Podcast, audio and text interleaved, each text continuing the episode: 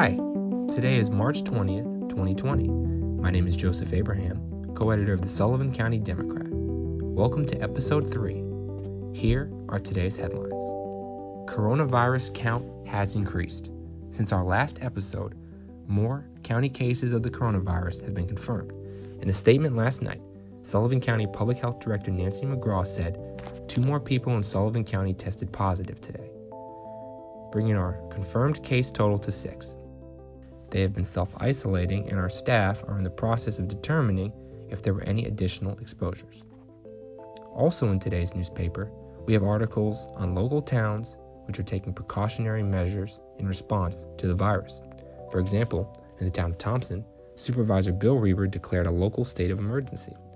According to the declaration, it gives Rieber the authority to, quote, preserve public safety and hereby render all required and available assistance vital to the security, well being, and health of the citizens of this municipality.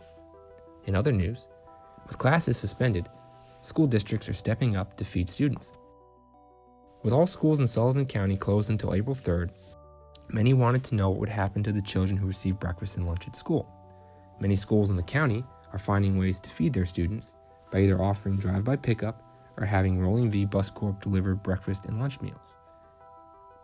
For many districts, Rolling V is making the same bus stops they would regularly make, but instead of picking up students, they are dropping off meals. Rolling V Bus Corp operations manager Linda Kleingardner said, Rolling V is willing to help out where we can. We take great pleasure in being able to assist in this process, especially in these uncertain times. One of these school districts is Fallsburg, where meal deliveries have already begun and take place from 9 to 11 a.m. Our primary objective is to get our children fed, and we are making that happen, said Fallsburg Superintendent of Schools Dr. Ivan Katz. I'm very proud of the grand team effort and support to make this a reality. I would like to thank district staff and community members who have offered to volunteer. Shifting gears to county legislature, Sullivan County Coroner Albee Bockman appeared at their meeting Monday night to deliver an important message. Emergency medical services are in need of help. He called the state of EMS in New York State, the Hudson Valley, and Sullivan County critically weak. The lack of state funding is causing ambulance services and other EMS agencies to close their doors. He said several agencies, he believes the number to be six, across the state had to shut down. Bockman said, The fact of the matter is, emergency medical services across our state are facing critical challenges that are endangering the safety and health of our residents. Low recruitment numbers, low retention, and low reimbursement rates are crippling the ability of timely response of paramedics, EMTs, and ambulances in the time of need. Reimbursement for Medicare and Medicaid programs is set by government agencies, Bockman said, and the 2020 state budget eliminates crossover payments. He said that EMS agencies have brought this issue to the state legislature and little to no movement is seen. Further, Bockman says there is inequality in pay among law enforcement, fire services, and EMS. He said police earn 30 to 50% more than EMS workers, causing them to find other areas of employment. In today's sports pages, local athletes are using the time at home to further their success. Earlier this week, the Section 9 Athletics Council passed a motion for a return to play games and scrimmages to take place no earlier than May 1st, and that date could become later depending on the evolving crisis.